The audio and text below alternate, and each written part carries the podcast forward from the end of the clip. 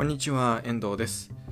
ウェブマーケター遠藤のちょい話、えー、やっていきたいとお話をしていきたいと思います。前回のポッドキャストの中でですね、まあ、2年ぶりという話をしたんですけれども、よく確認をしてみたところですね、1年ぶりでございました。えー、まあ、1年ぐらいちょっと余計に、えー、感じていたということで、えー、おります。まあでもこうやってですね、えー、まあ、週に1本ぐらいで今後もやっていこうかと思っています。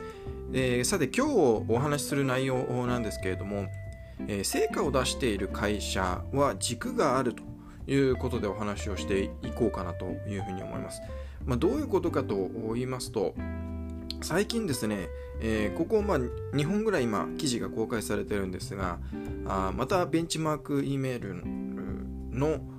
方からお声掛けをいただきまして、えー、いろいろなその、まあ、ベンチマーク E メールを使っているそのユーザーさんのところに行って、えー、どういった、まあ、メールマーケティングをしているのかメールの活用の仕方、まあ、どういったメールの使い方をしているのかというようなですね、まあ、インタビューをさせていただいております、まあ、お話を伺っています。でそのお話を伺ったのを、まあ、私の方で編集をして、えー、記事のコンテンツにしてベンチマーク E メールのブログで、その記事を公開しているわけなんですけれども、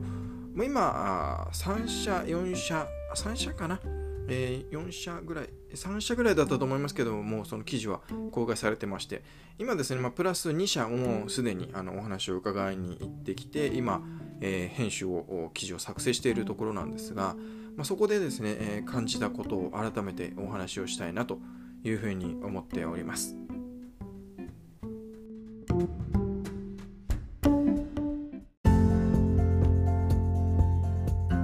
ウェブマーケター遠藤のちょい話。このポッドキャストはフリーランスのウェブマーケターである私遠藤が日々の仕事を通じて思ったこと感じたことを話すポッドキャストです。ウェブマーケティングに関わっている人の気づきや参考になれればと思っています。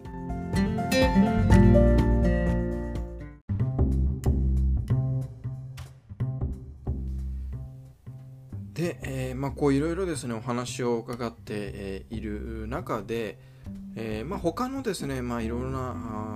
まあ、そういった、ね、ベンチマークイメールの今回のインタビューだけではなくていろいろな会社の人とお話をする場面で、えやはりこう成果を出しているちゃんとこう自分たちの目的を達成していると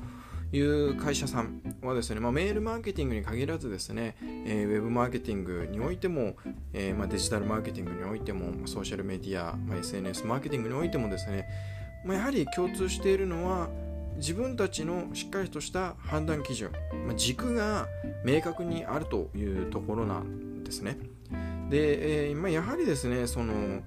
インターネット上にはいろいろな、まあ、KPI だとか、あそういうものでこういうのを見たらいいよとかあこういうところを見ましょうとかっていう話たくさんあると思います、えー、メールマーケティング、まあ、メールマガジンであれば例えば開封率であるとか、えー、クリック数であるとかあそういったところを見ましょうなんていうふうにですね、まあ、その指標ですね、えー、どういったところで判断するかみたいなのの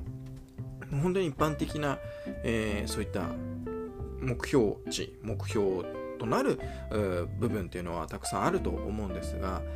えー、そういったですね、まあ、私が今お話を伺ってきたような会社さんとか、えー、そういった成果を上げているちゃんとそのツール、まあ、マーケティングの目的を達成しているというような会社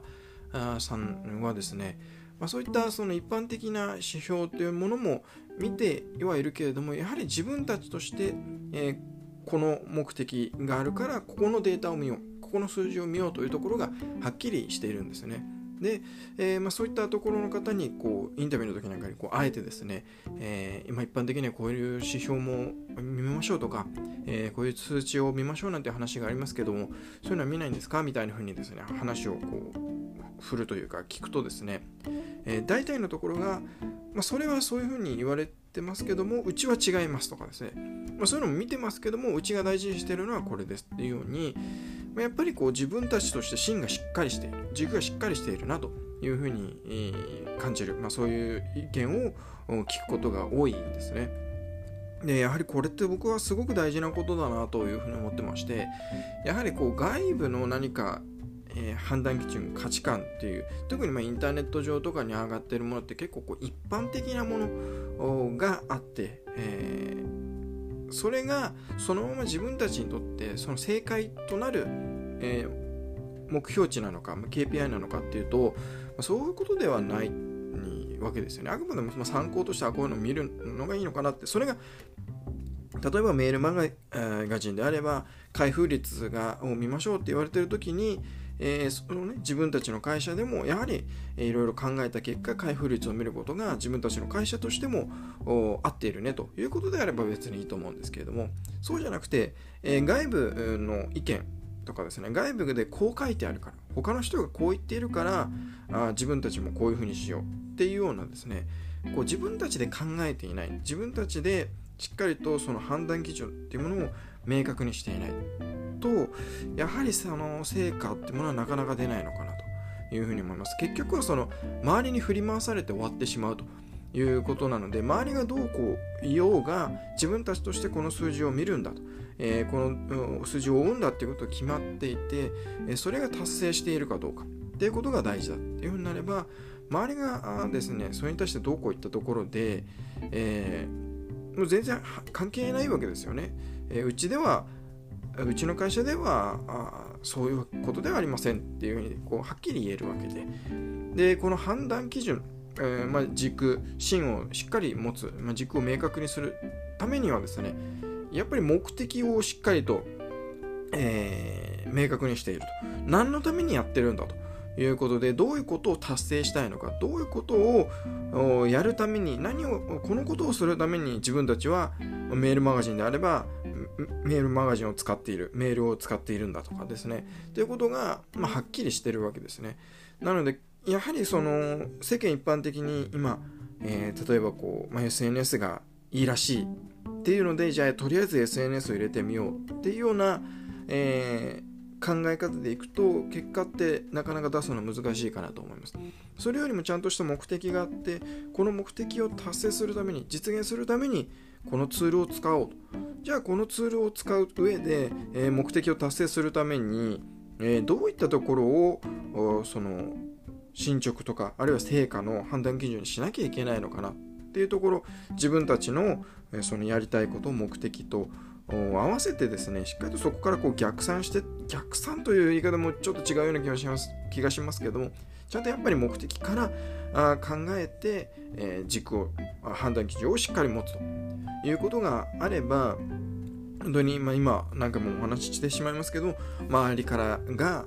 何と言って、まあ、盛り上がっていようがですねトレンドがあろうがですね、まあ、そういったところもしっかり、まあ、追いはしながらですね無視をするわけじゃなくて、えー、そういうところにも、まあ、意識はする参考にはするけれども、えー、しっかりと自分たちとして優先順位の高い明確な判断基準というものがあ持てるというふうに思います。やはりこれがないと、本当さ今も言った通りですね、周りから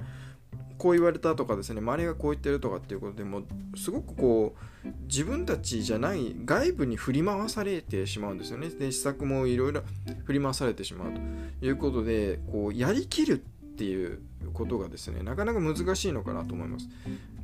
一度決めたことでとにかくまずはこれをやりきろうということが、まあ、できなくなってしまうということが、まあ、僕は往々にしてあるなというふうに感じています。というわけで、まあ、ちょっとね、えー、長くなってしまいましたけれども、やはりこう成果を上げている、まあ、今回はベンチマーク E メールを使っているそういったあメールマーケティングで、えー、メールマガジンとかですね、いろいろなメールの形、メールってものを活用しているところの話をよく最近は聞いているということで、今回お話をさせていただいてますけども、それ以外ののところですね、ウェブマーケティングにしても、ソーシャルメディアマーケティングにしてもですね、やはりある程度こう成果を上げていて、自分たちの自社の、えー、事業のためにこう役立てている活用している活用している会社さんはですねそういった周りの、まあ、トレンドとかいろんなこうものも、えー、無視はしていないけれどもやはり自分たちとしてこうだと。いう明確な基準明確な判断基準があると。なのでやはり施策、えー、とかですね取り組むその企画とかアイデアを出すとかっていう時にもやはりしっかりとあの軸があると。芯が通ってる筋が通ってるということで、えー、いろいろな施策も、えー、やりきることができるしブレることがないというふうに思います。なので、えーまあ、こういうふうにですねやっぱりしっかりと軸を持って自分たちとしてはこうだという自分の軸っていうものをしっかり持つっていうことがあそういうマーケティング活動では重要だなというふうに改めて、えー、感じているところです。というわけで、えー、今回のポッドキャスト、えー、ウェブマーケター、遠藤のちょい話はここまでとさせていただきます。また来週、えー、お話をさせていただければと思います。それではまた来週。